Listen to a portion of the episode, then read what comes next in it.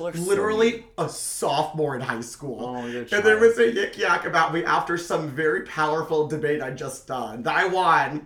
And it said, Michael Abber looks like he would go to Panera and order a bread bowl with no soup in it. Wait, What? And there was also Michael Abber looks like he'd thoroughly use a vacuum, then return it to Target. I don't wait, understand those are like not that mean. They're not that mean, but I, well, because I'm such a vengeful individual. And my first thought was, well, I can do way better. So Well, I, yeah, because I don't understand. I either. thought they were gonna call you as you know an angry bottom. Yeah. Because I think it's my biggest fear to be called an angry bottom. oh, if someone called me that, I would, I would start shutting down sections of society. The power would go out You're so I can Russia locate someone on a grid. Yeah, Con Ed would be shaking. Hi Nico. What's up, Con? Not much. I love you. I love you. no homo. Mm, a little bit of homo for me. Just a little bit. Just a smidge. From two guys who are never part of the boys' club, we want to welcome you into ours. Welcome to Boys Club. This is our podcast About boys, and about other things like their clubs, and the things we were a part of hockey, and we're not a part of. bagels. Wait, did you say we were a part of hockey? I wasn't. Me neither. Welcome to the club, boys. Grab a bagel. what do boys? Grab a bagel. I was like, what do boys eat? Hi. Hey, Con. How, How are you? I'm good. I'm fantastic. Um, you are dressed very sporty today. You know, that's kind of my vibe. I um I like to be ready to bike at any moment, so Oh yeah. that's yeah. kind of my. I kind of feel that because I feel like every time I leave the house, I do bring workout clothes in case I find a Soul Cycle in the middle of New York because they're yeah, everywhere. they're everywhere. They're How many locations are there in New York? Certainly a hundred, No way. probably twenty-two.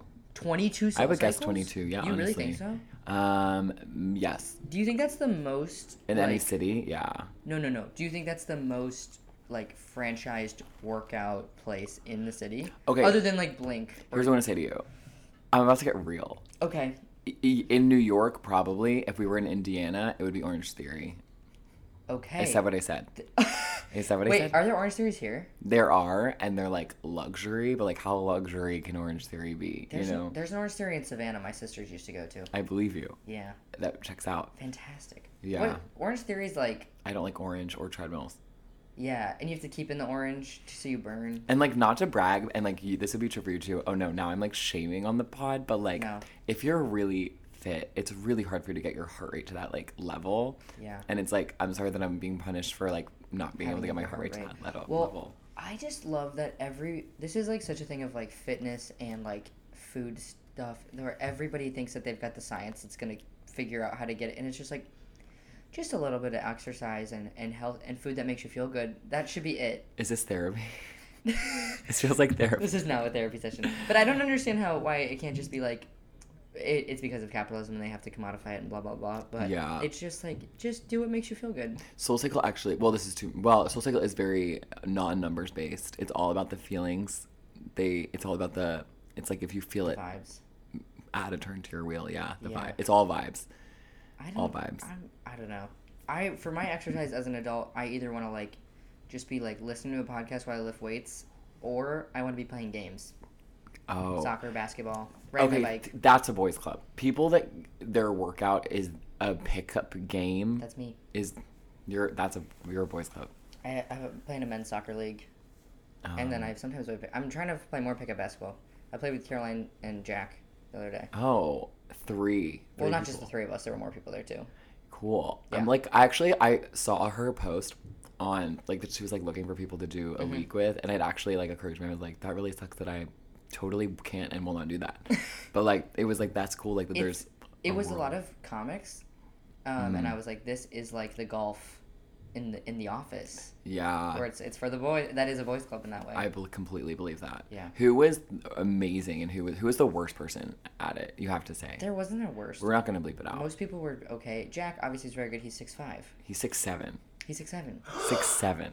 I'm supposed to be quiet right No, No, it's no, okay. no. It's okay. Wait, am I supposed to be quiet right now? Yeah, you haven't totally been able are. to talk the whole time. Yes. Okay, Shut the fuck up. Yes, you are, but it's okay if you gasp. I'm sorry. no, it's good. He Um, is six seven and it is jarring. That's crazy. I think about him all the time. Where I'm like, when you walk into a room, you just must be like, I am taller than everybody all Yeah. the time. Yeah, yeah, yeah. I mean, I And you asked can him see about everybody's head. everything. Oh wait, that actually makes me nervous because I'm sensitive about my scalp. It doesn't matter. Um, but I Whoa. people bald there, you know, yeah, my dad has a bald spot on the back of his head. Has his entire life. completely normal. Yeah, I'll let him know. It's completely normal. He shouldn't David's freak. I do know completely I have a thing that he could a solution he could put on it, but I don't. Speaking of dads, your dad is coming to Boys Club this week. Um, yeah, my dad is coming, and my mom too. They're both coming. You've uh, mentioned this is just your dad is coming, and I was like, they must be both coming. She doesn't need people to know. You know what I mean? Like she'll, she's fine. But I'm glad that he's they're coming. They, yeah. I'm very excited. Um, I told her I would only do one joke about sex, and then she said, "Do your jokes. It's fine." And I said, That's "Okay, I'll do ten. So we'll see. Um, I'm, I, yeah, I'm excited to see them see me. Yeah, it's so interesting. I feel like the Catholic parts of me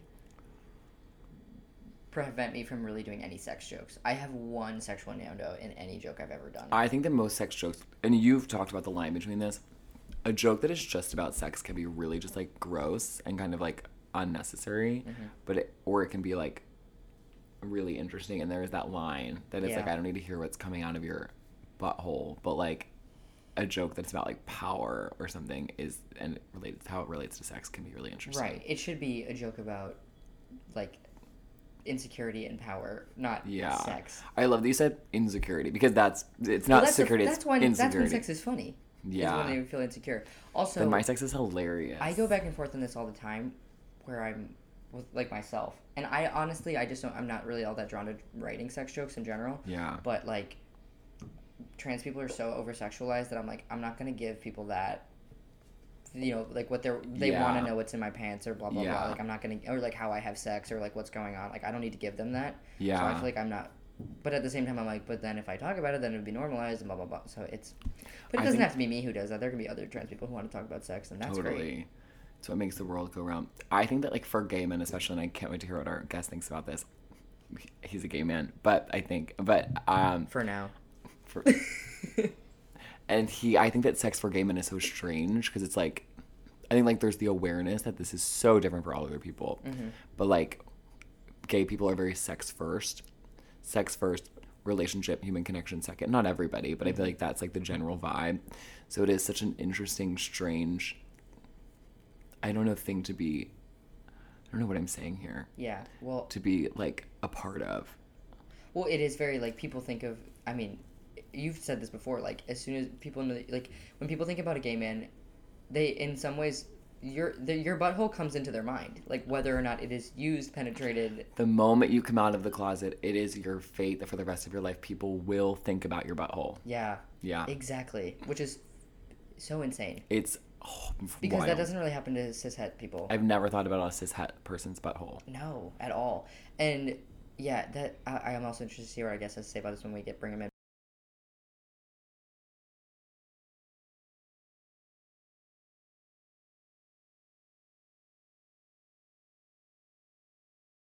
Our guest today is the one and only, a, a really great friend of ours. Uh, he hosts a monthly show at Stand Up New York called Neighborhood Darlings. He's also the Brooklyn comedy scene's favorite little ham. You know him, you love him. You'll see him at Frankel's every Sunday getting his uh, his BLT. it's a BLT. It's a BLT. Ladies, boys, boys, Just boys. just the boys. Please welcome Michael Abbott. I was at Frankel's way earlier. What's You were today? Frankel? I was there Is that a today. deli? Frank- It's a deli. It's like a Jewish deli, right? It's Yeah, because. I because they don't do matzo ball soup on weekends, and I'm always worried about voce, voce, voce. So I needed something warm for the throat. Okay. So that's where we went. Hey, you know, has a really good chicken soup. Is there's a place called Dar Five Two Five. They've got two locations. One in Greenpoint, um, by McGolrick Park. That's just up Nassau from Frankel's. You're yet to say a single word that's relevant to me in my lifestyle. Okay, and they have one in Williamsburg. They both have incredible chicken soup. Okay. Wait, what kind of That's food where is we that can Dar? do. Is Dar? What kind of food is Dar? Mediterranean. Ooh. But they have amazing like chicken and rice soup. Oh, yum. I just got it the other day. So I'm intimidated by uh like when people say Mediterranean food is healthy. I get very thro- like because earlier you guys were talking about uh workout, which I find horrid. I'm only in this shape because God willed it so. I don't believe in any kind of effortful workout. I love that. I'm only in this shape because God willed it. That so. is how my body is now. I've accepted it. Yeah. And it's you know what beautiful. But like you're always bopping around. Like I think people, we, I think we all underestimate like kind of how much exercise we get just from like bouncing around at night, like walking around. I agree. We and just like living in New York, you're, you do sta- you do stairs every day just by going to the subway. Having said that, when I see someone on a bike, I think get in a car. When I see someone running, I think walk. I am so tired of people being effortful. Michael is a um a treasure trove of uh cinematic references Do you and not knowledge. like Brokeback Mountain? No, I do like that movie. Uh, here's my. Oh, do you want my real talk here? Because we were talking about buttholes earlier, and I have a lot of thoughts yes, on we- this. I, yes. I think queer film and queer romance films Oh are two entirely separate entities. Because, I mean, I think part of the reason why queer people are so interested in sex is that sex is so defined. Whereas queerness as an experience is so complex and so varied. And it's intimidating to say, we're going to lump all these together in one thing. And that leads to people just going, sex is what we have. Sex is what we all have in common. The fact that our sex life looks different from a heteronormative sex life. Hmm. Whereas queer film to me is just this whole other explosion of things that have nothing to do with sex whatsoever. It's non-sexual queerness, which you can read all about in my phenomenal essay I wrote junior year of college, in which I used The Wizard of Oz as a central text, and then analyzed why Call Me by Your Name wasn't um, queer in my opinion. Why? It was called The Tin Man Has No Heart, Hedwig has no clear genitalia, and, and, and Elio has no clear sexual orientation. It was brilliant. I believe it. In five sentences, why was why do you say "Call Me by Your Name" wasn't queer? So here's my feeling about it. The way how they discuss sex is so gendered and so interested in becoming not your current gender for that person, not being two men, but Elio wants to literally be female in a sense during sex. Whereas I never feel that way. Yeah. I mean, during sex, I'm feeling a whole other host of things, but I never, that's never on my mind. I think queer romance itself is based so much more um, in film. Queer romance film presents it as so compatible and so not chemistry. Yeah. Which is why I'm very big on the movie Carol, because they're not compatible per se, but there's a chemistry, there's an immediate romantic connection that they can't put down. Oh god, oh they're great at Rooney Mara and Cate Blanchett. Oh my god. That's great. That's so interesting too because I, I it's been a minute since I saw Call Me by Your Name, but um, now that you're saying that, it does feel like that. And they never to- they never, into my recollection, they don't really toy with his gender otherwise, so it wouldn't even be like a trans story in that. It's just No. like they're just kind of comp-heading the sex scenes. Yes. And they're also making all their attraction based on, hey, you wear a Jewish star, I wear a Jewish star too. Like, hey, we're in Italy, I'm in Italy too. You're smart, I'm smart too. Who are you during sex? Who, who am I during sex? Well, A great conversationalist. I believe it. I think my well, so no, we were saying earlier, insecurity is what makes sex funny. The act of intimacy of sex is so fascinating to me, and it is also hard. And it, like for example, I'm going on a hinge date with a guy on Thursday, and we're literally trying to figure out how to have sex and then have the date.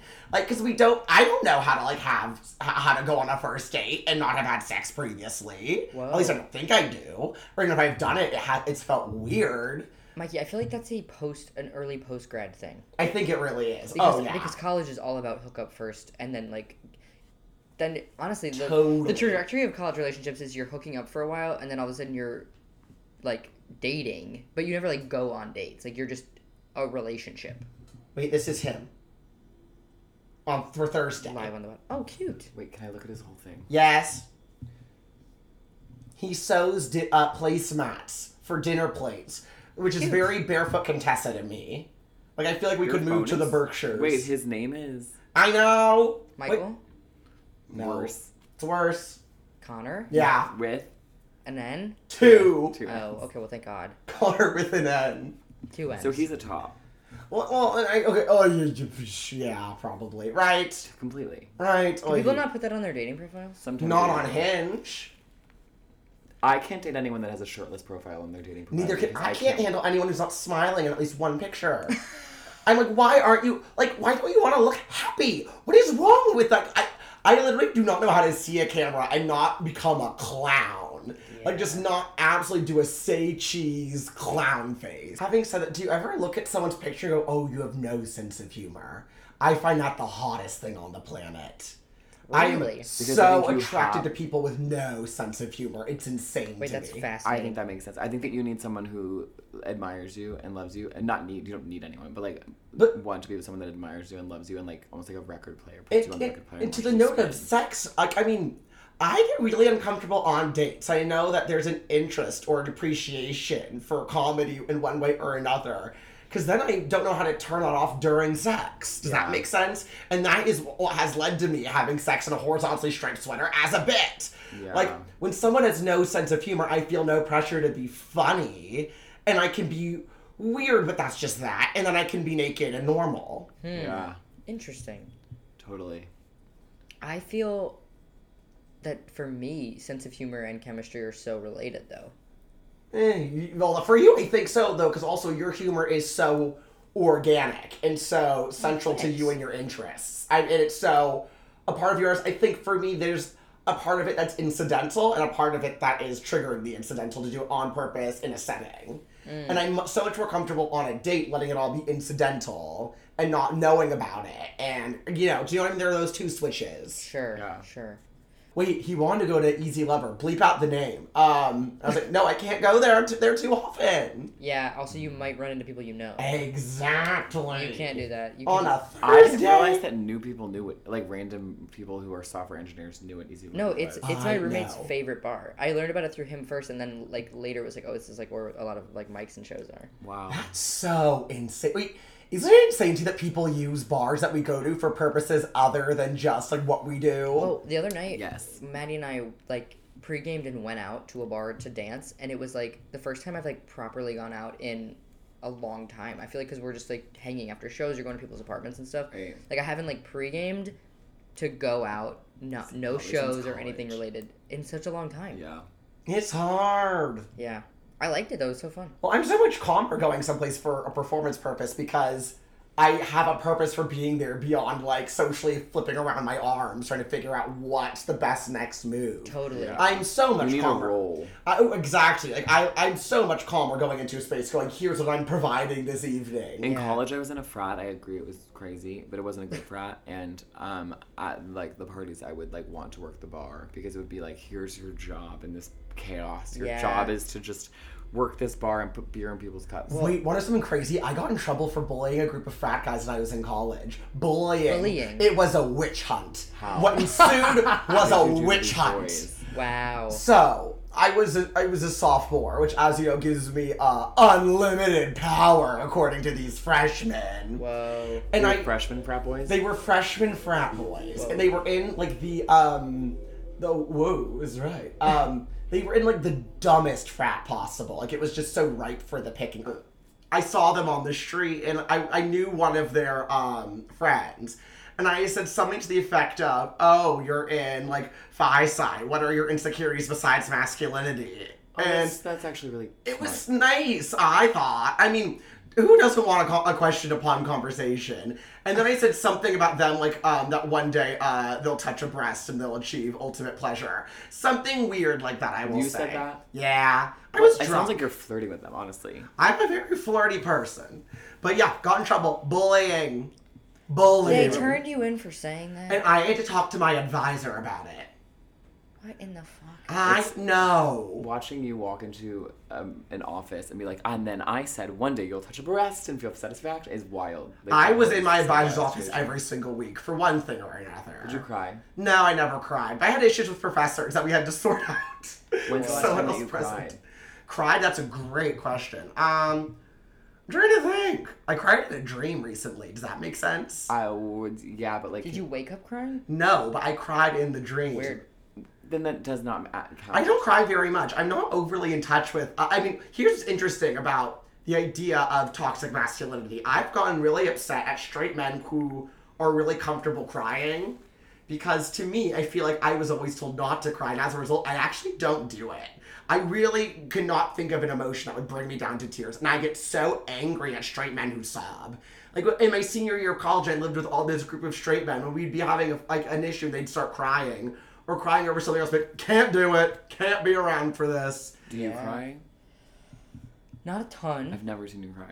Sometimes, but not a ton. It's very. I I'm very. I feel like I'm very guarded about who I'll cry in front of. Uh, Like I've cried in front of Maddie, but that's really Yeah. cry in front of me.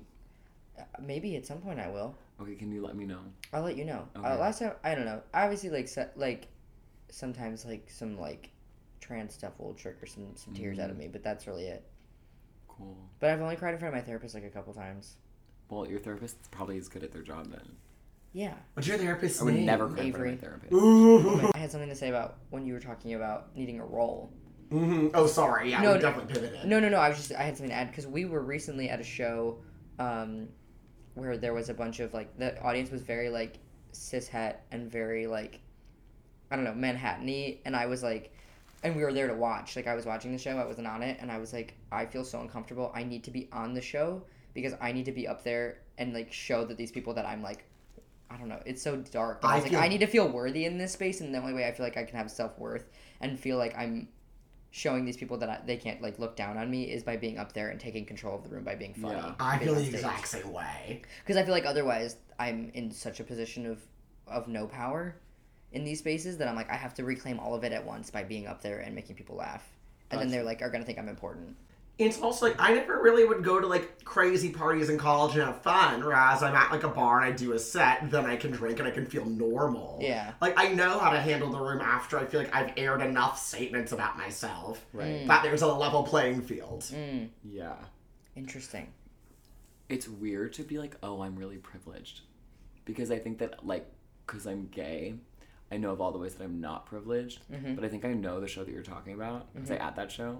Wait, can Yeah. we say what it is or no? Yeah, we'll bleep it out. It was at the, so it's like Got that kind of it. crowd that is like people with money and finance and stuff. Interesting. And it's funny because I felt completely normal in that show. But you're around those women all the time. You are no, you're in Yeah. like That's your boutique clientele. I women's also think that, like, spaces. those space, that space. You know how to talk to those girls.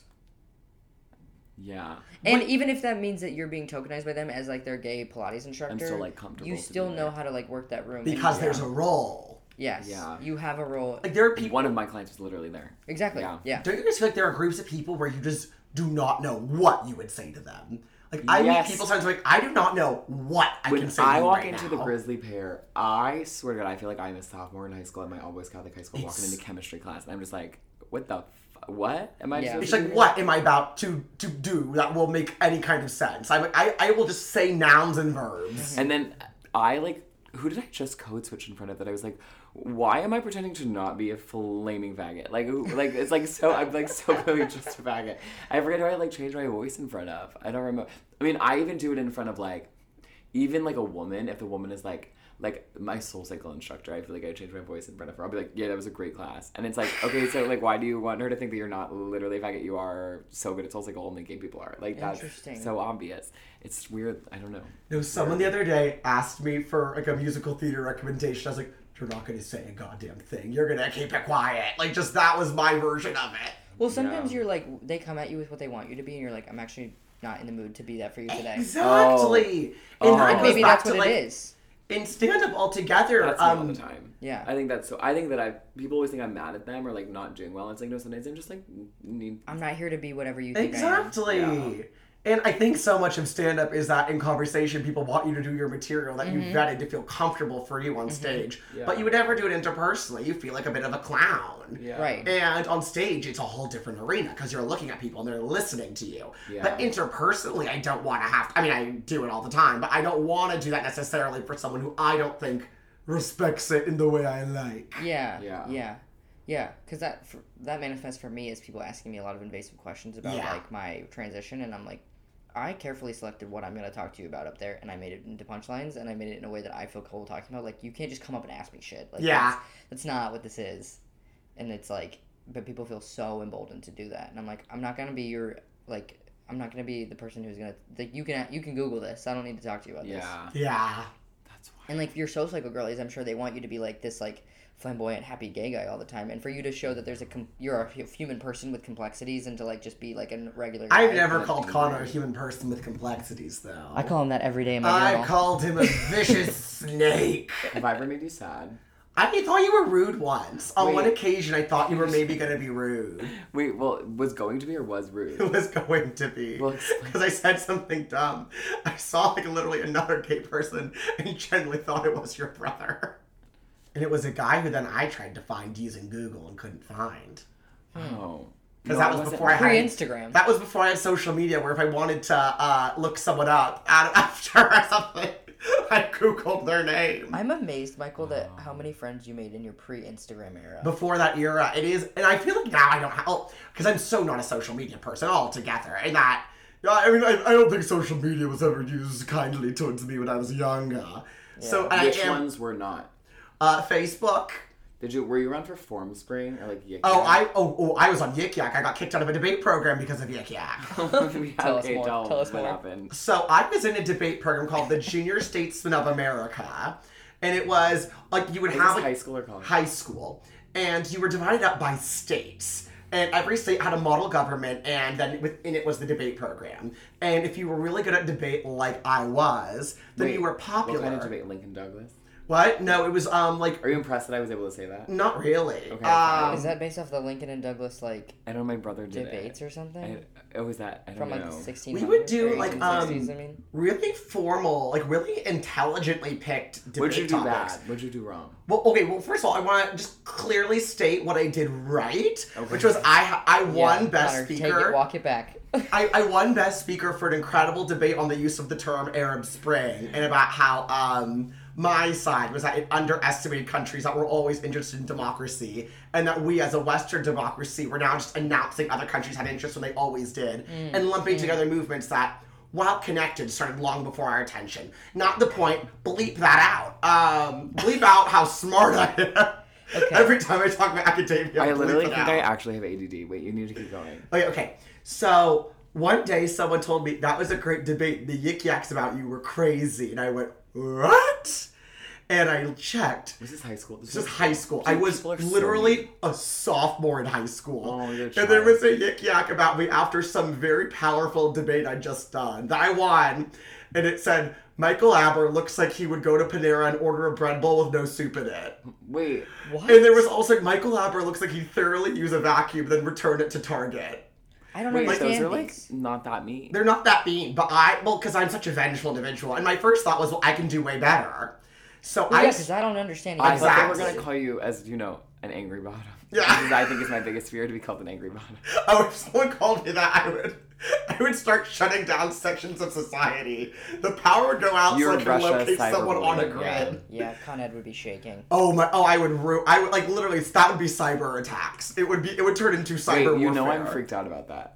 Are you really? Yeah. Being called an angry bottom. Um, Oh. That and then also Russia cyber cyber warfare. attacks. Okay, well, own books and you'll be fine.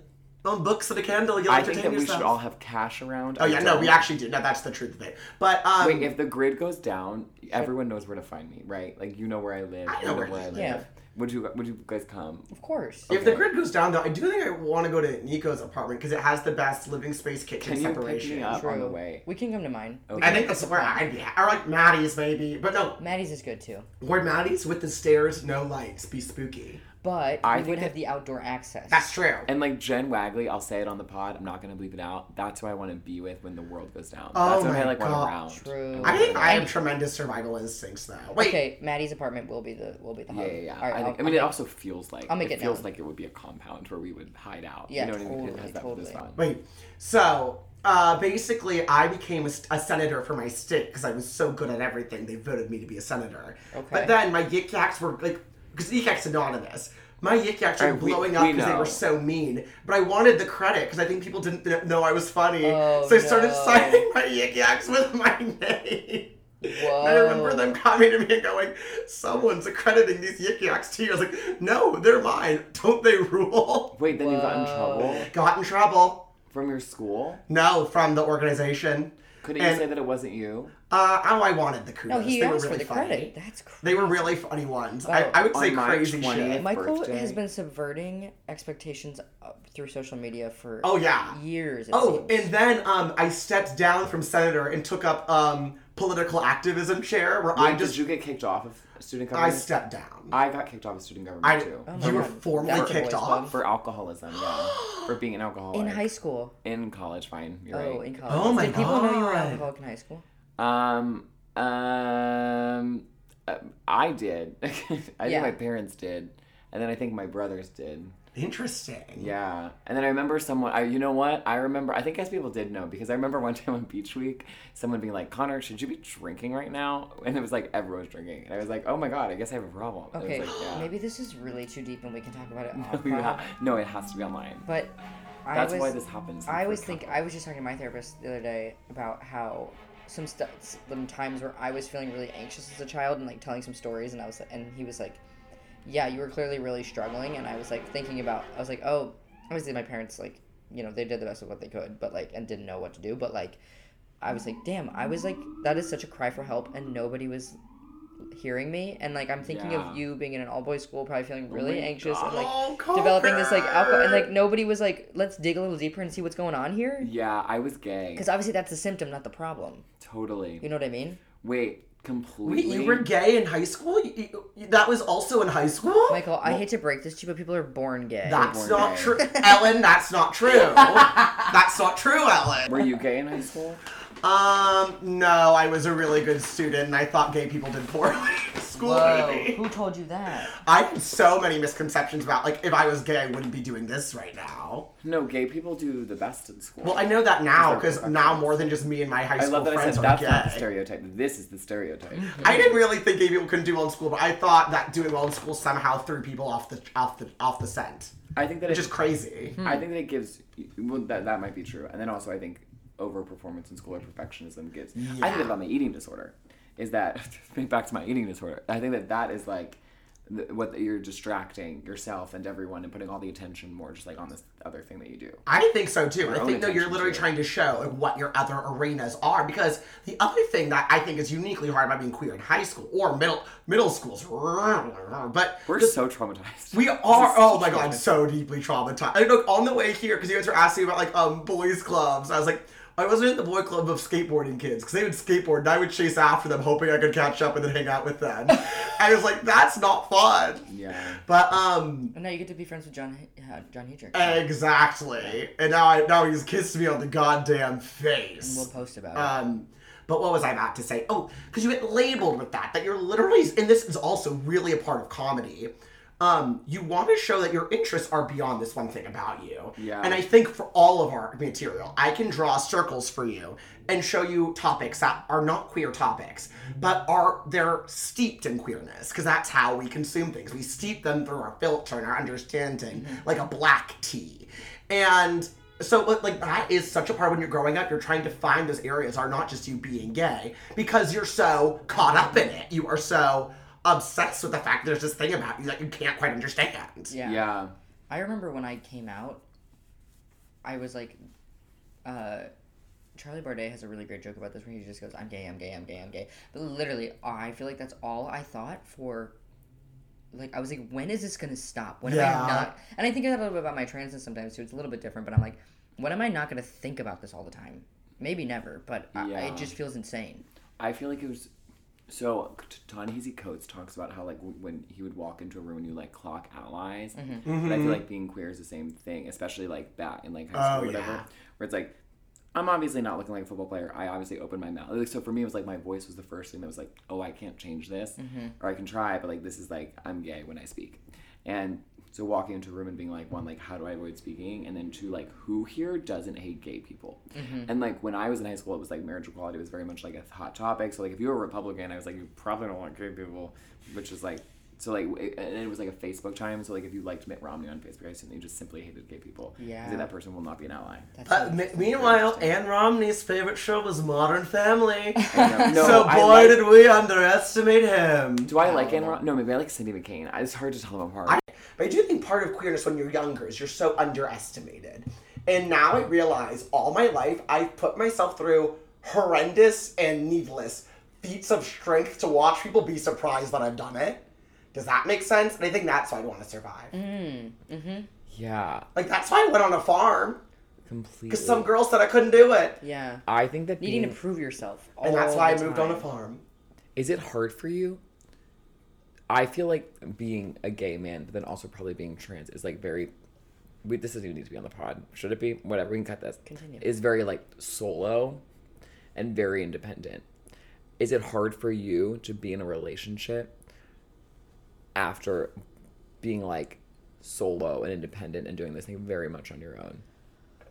Um, no, I would say like it is hard to, uh, like just the other day when I was I had a little bit of a breakdown about something trans related, and like, you know, Maddie obviously wants to be there to like support me and like, eh, but like, it it's the all the battle is up here. Yeah. That's in all of it, and you know what I mean. Like I can I I'm not gonna the world's not gonna change. I have to find a way to manage myself in these spaces and like not be able to and be able to like just you know face them and, and figure it out and like do what I have to do and, and make boundaries for myself and blah blah blah.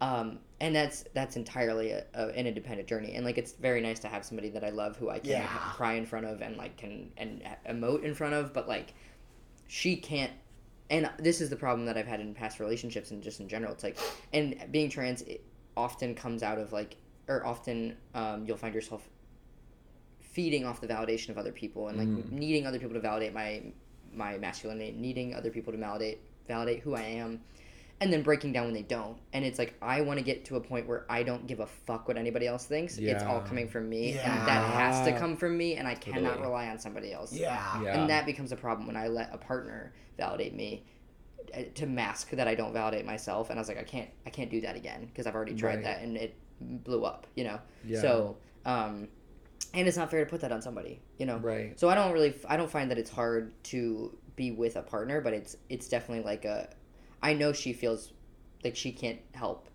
or whatever and i don't want her to feel that she needs to or that like she's lacking in anything like her being there and making me feel comfortable is all the help that i can need but it's just not something i can give an, I, there's no task to be given to her you know Yeah. Yeah. Yeah, yeah, yeah. And that's why you found the most withholding, brutal, non-validated individual alive. yeah i found a real stick in the mud maddie peck When, when I meet Maddie, We had her on. She was on this. How? Oh, was she better than how I'm doing? no you're doing fabulous Okay. Because I find queerness so fascinating. And that's why whenever I write, I try to be really careful about how to pick non sexual queerness. That when I talk about sex, it has less to do with queerness and more to do with neuroticism. Mm-hmm. You gotta pick and you choose. no i do think that but i think that's accurate because the ways that you talk about sex are about how you have sex but as a as a neurotic silly guy Exactly. not as a gay man i never And like, I like goofy sex. I think sex is so fun. Well, your sex about your sex about your joke about sex about being like I am good in dirty talk in print. That's Yeah. not about that's not about queerness. That's about how Exactly. you speak. Remember Club Cumming when old gay men got kind of mad at me for my one joke about AIDS? We both have AIDS jokes. We do. We really do. Um, but well, but uh, no, I mean people. have- Mine is more of a statement. What is your statement about AIDS?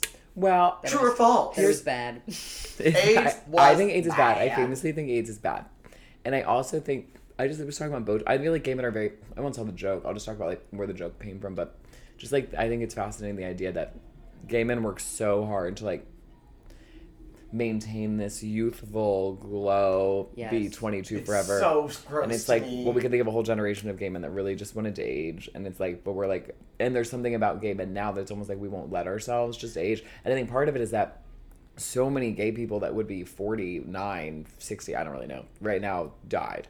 Yeah. Literally just died.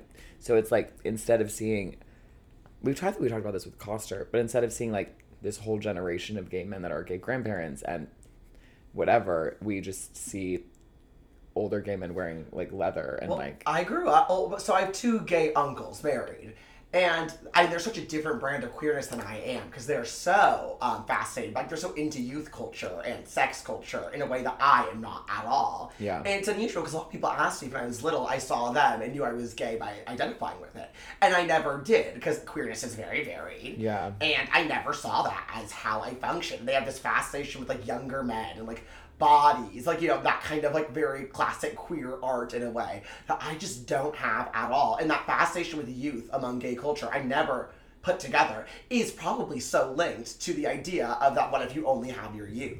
Mm. and you talk about wanting to get married, which I, I- think is so interesting. I want to get married. So I, my wedding flower is going to be green hydrangeas. Oh I love it. Or in autumn, we're going to do wildflowers but potted as the centerpiece, and then you can take them home. I've never heard potted be so many syllables. Um, potted. wait, but you don't want kids. I think No, that's oh. I hate kids so much. I wouldn't like it if they ever upstage me though. I'd be like, remember what I did, and that you can't, you can't do that. Even when you're 40.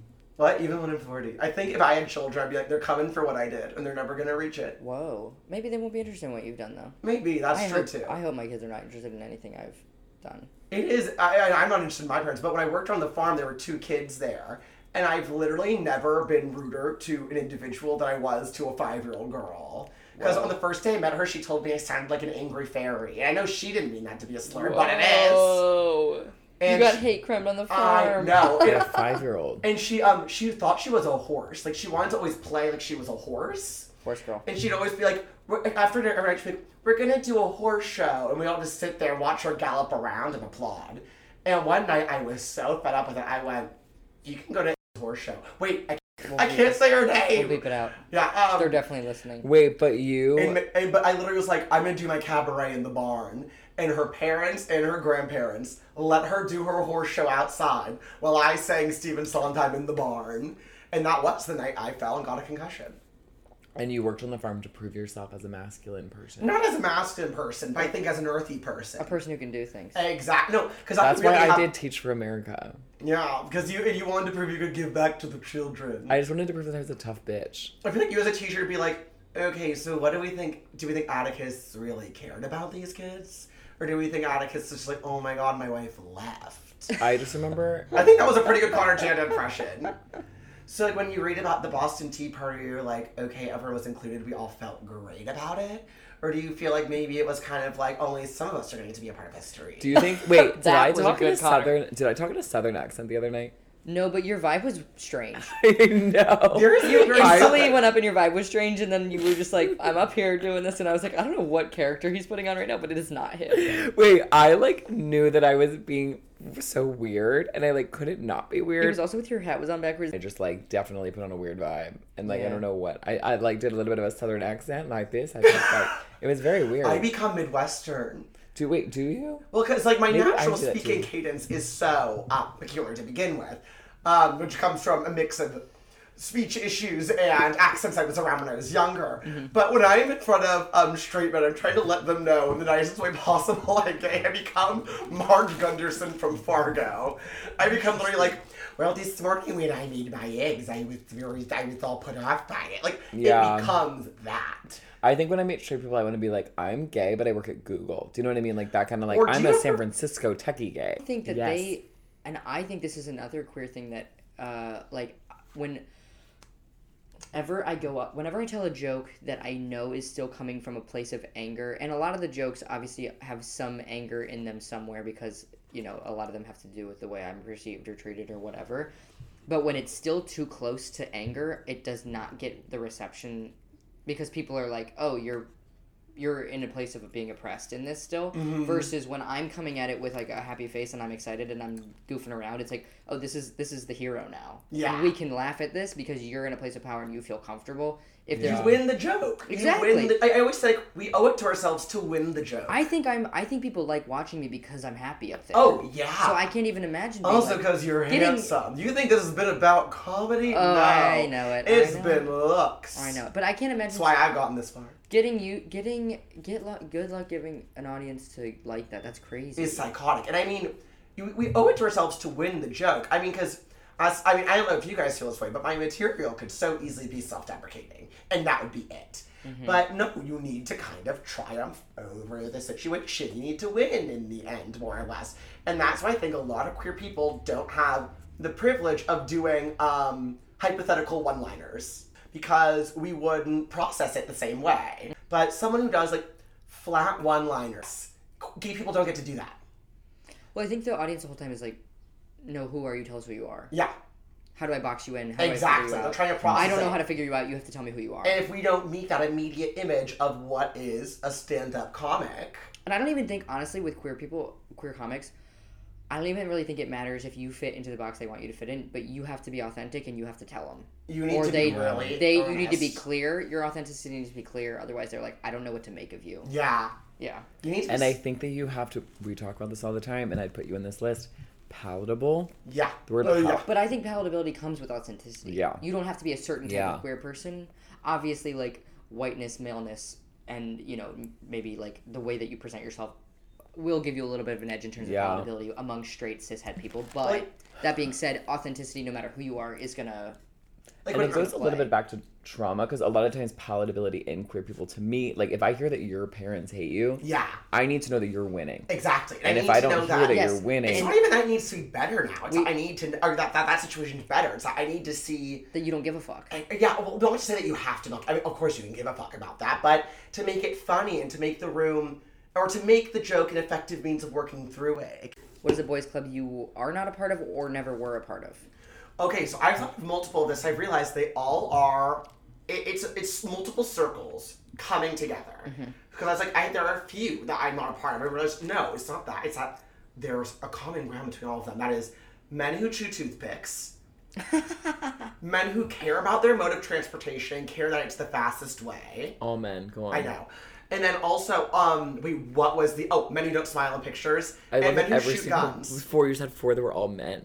Yeah. So interesting. Well, I because I, I take it literally. Sometimes because I don't gender smile is um, actually real. No, um, Wait, I don't smile in pictures if I don't like the way I look that and day. that's the boys club I'm not a part of. self self doubt about appearance. I, I, I think I just I'm so. I don't think that's why most men don't smile in Wait, pictures. I've been. This is interesting about the pictures. I have found recently that I'm trying to do more of like a straight face because I think that that's more masculine looking. Yeah.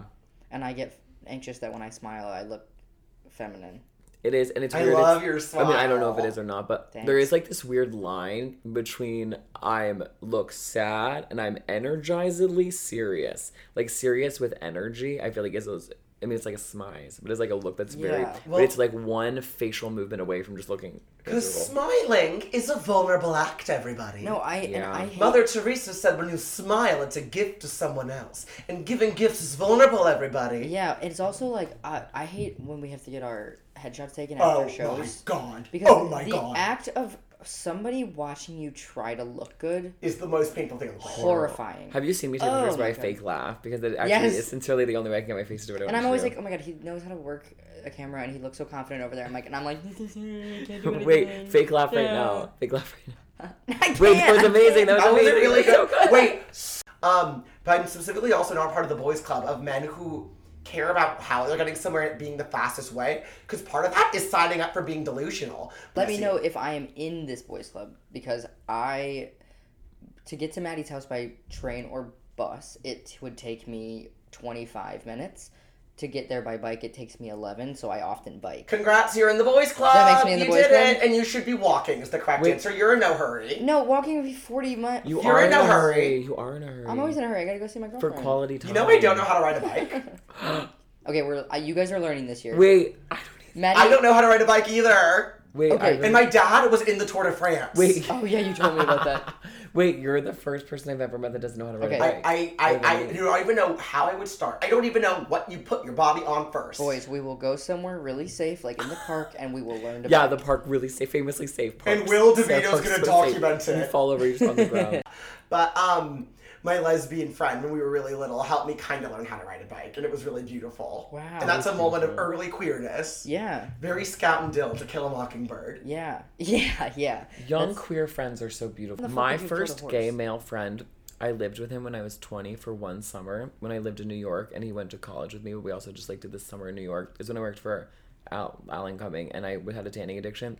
But he was like the first person that was like, "You Among should other things. exfoliate," and then I'm like, "Well, yeah, I'm a, a lot. Actually, so many other things I could like things you probably don't even know about. But like, um, Whoa. crazy. It was a crazy summer.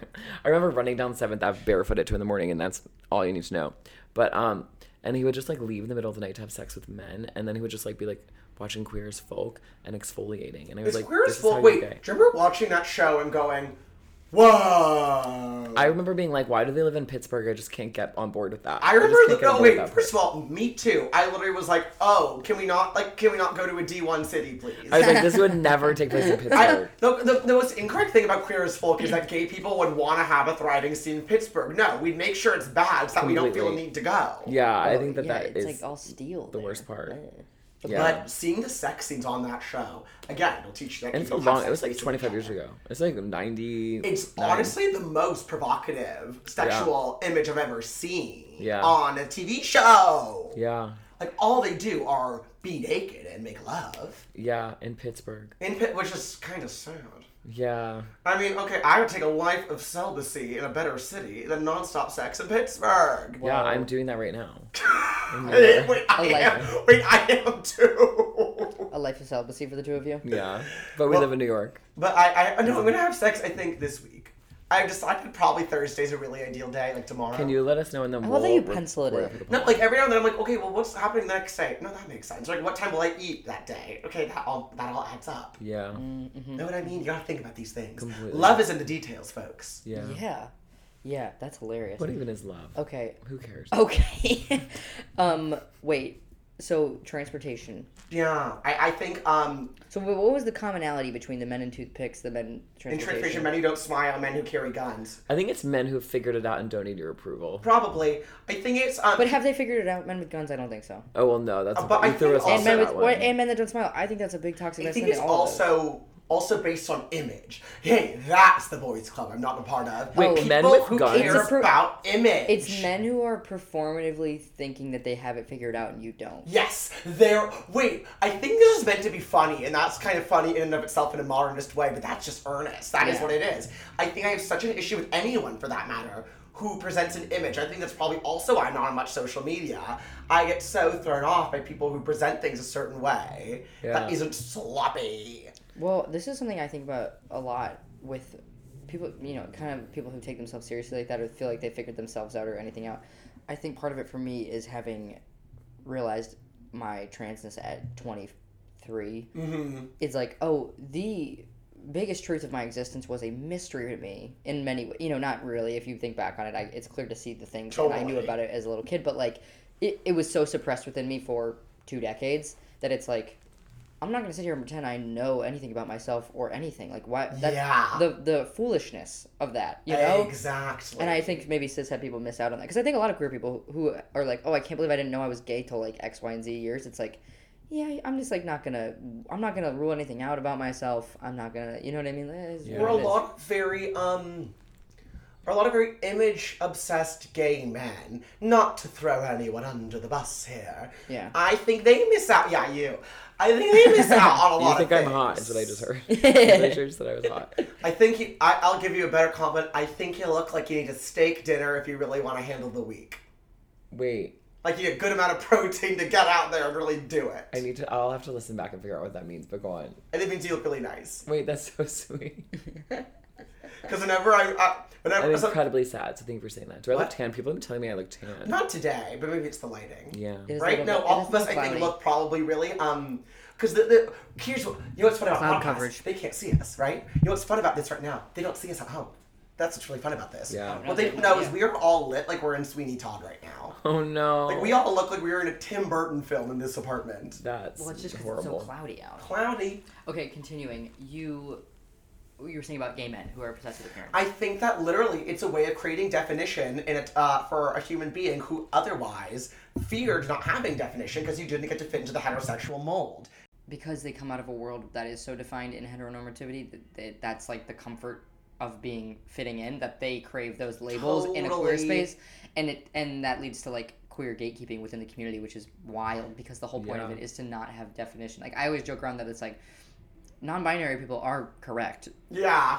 i'm wrong i'm doing this wrong or like you know Yeah, this is so like- Che it's like- Diaz of us. We're being like Che Diaz from And Just Like I don't That. wanna be like- Che Diaz. Che Diaz made me not want to be a comic for a few minutes. I I, thought you were gonna say something. no, my parents literally asked me, "Is that a real stand-up comedian?" I was like, "I'm No, going it's a to actually Menendez leader. Brothers you both. I'm Yeah, gonna oh murder God. you both and go on a shopping spree and confess it in therapy." Do you know who the Menendez brothers are?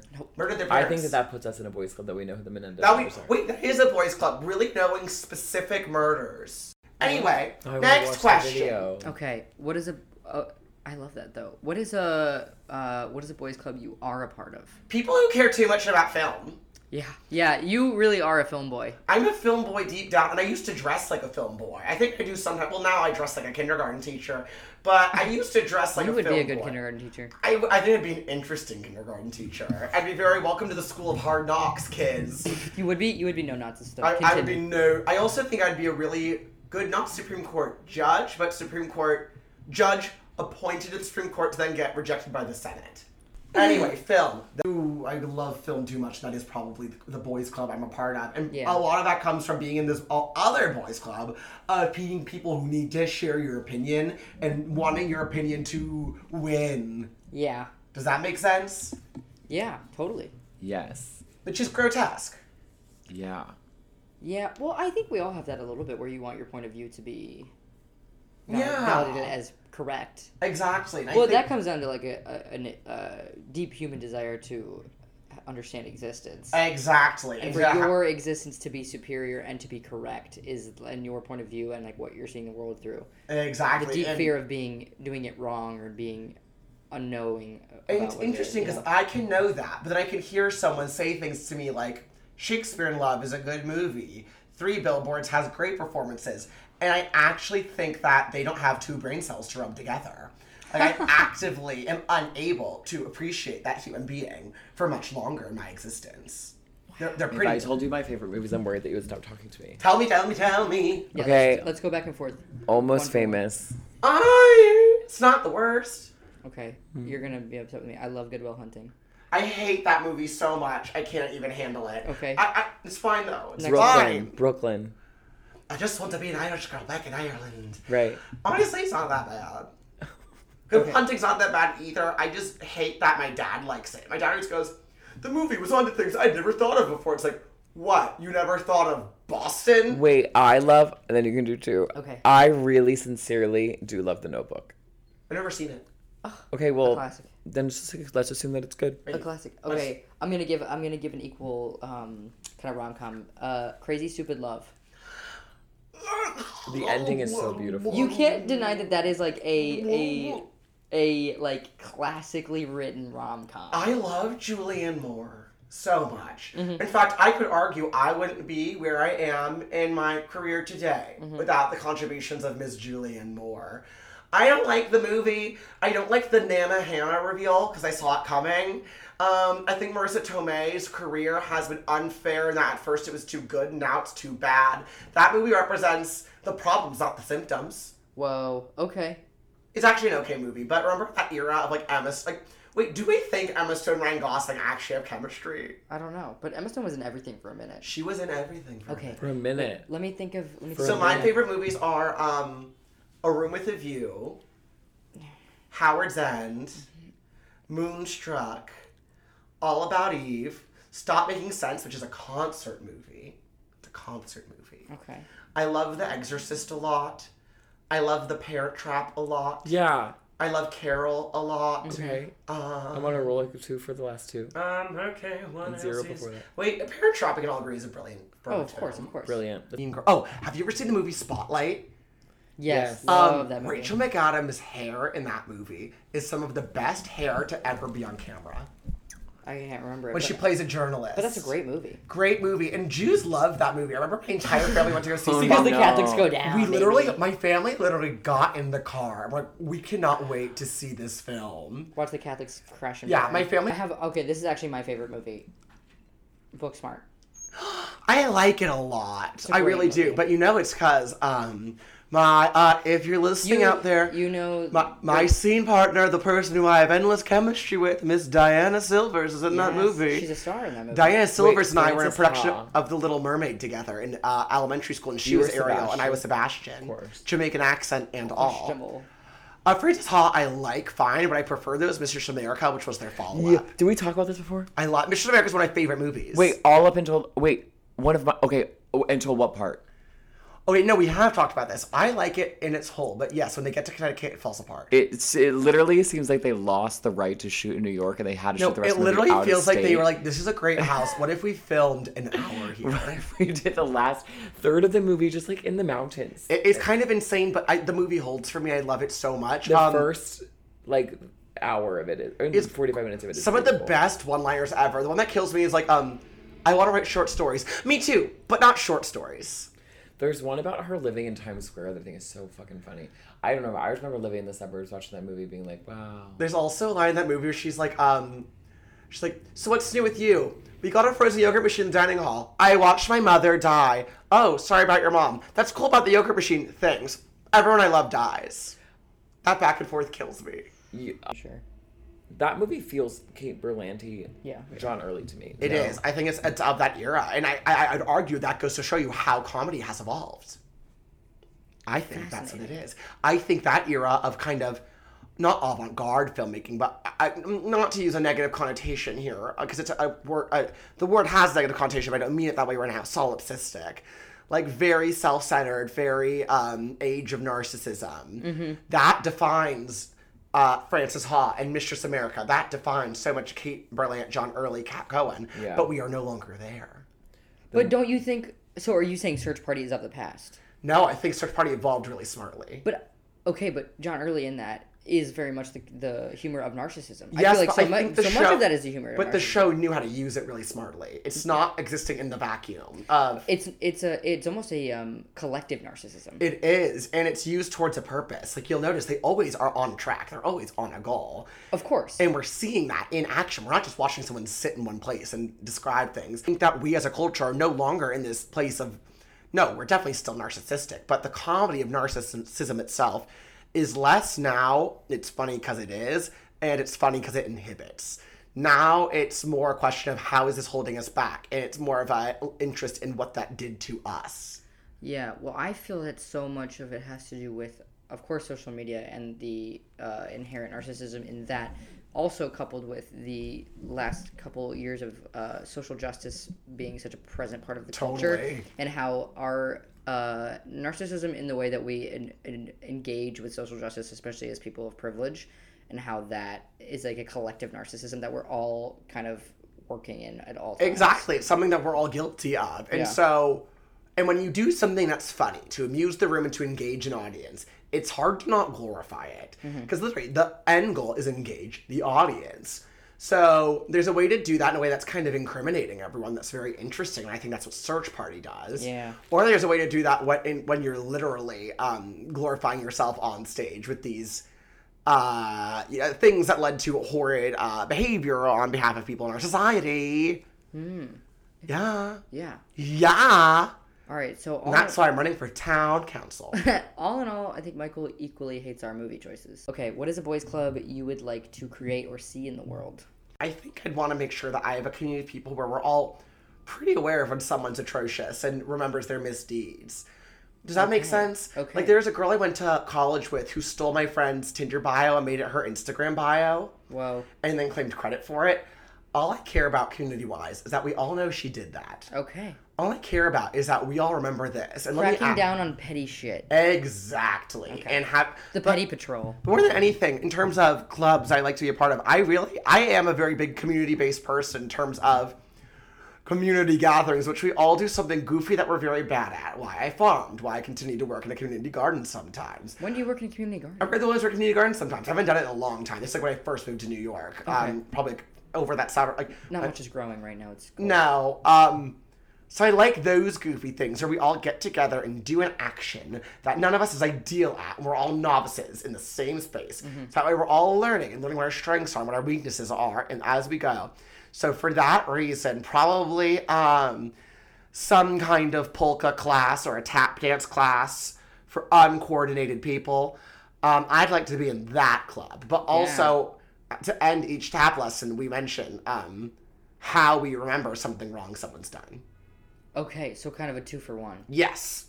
Have you ever tap danced before? No, and I cannot believe that. Conor, have you ever tap danced? Actually, I actually have a story about that. So when I was in high school, we did like 42nd Street, anything goes, of course. Um, another one, like crazy for you kind of stuff. Yeah.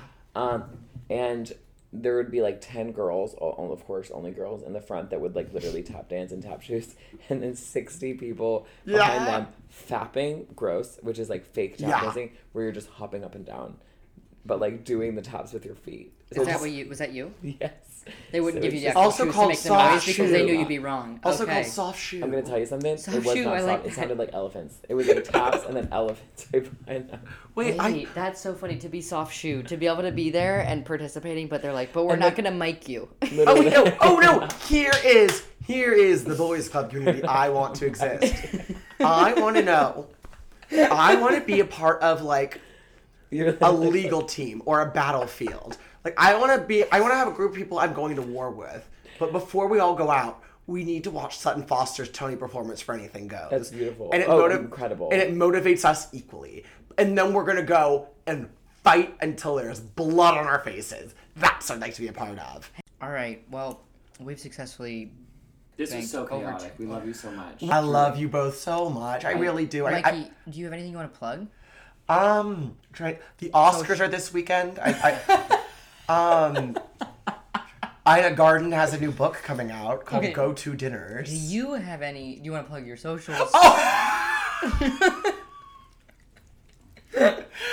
Um, I have a monthly show at Stand Up New York called Neighborhood Darlings. Check us out. Next one is Um, April 20. The next one's the 21st. Is that a, what is, a Wednesday? Thursday. Uh, We do it on Thursdays. on Thursday. Um, and this next one's gonna feature a Mr. Anigo Carney. yo. Wait, Um. At 8? at eight. Huge. How do you get that room at 8? Um, by being really, really good. True.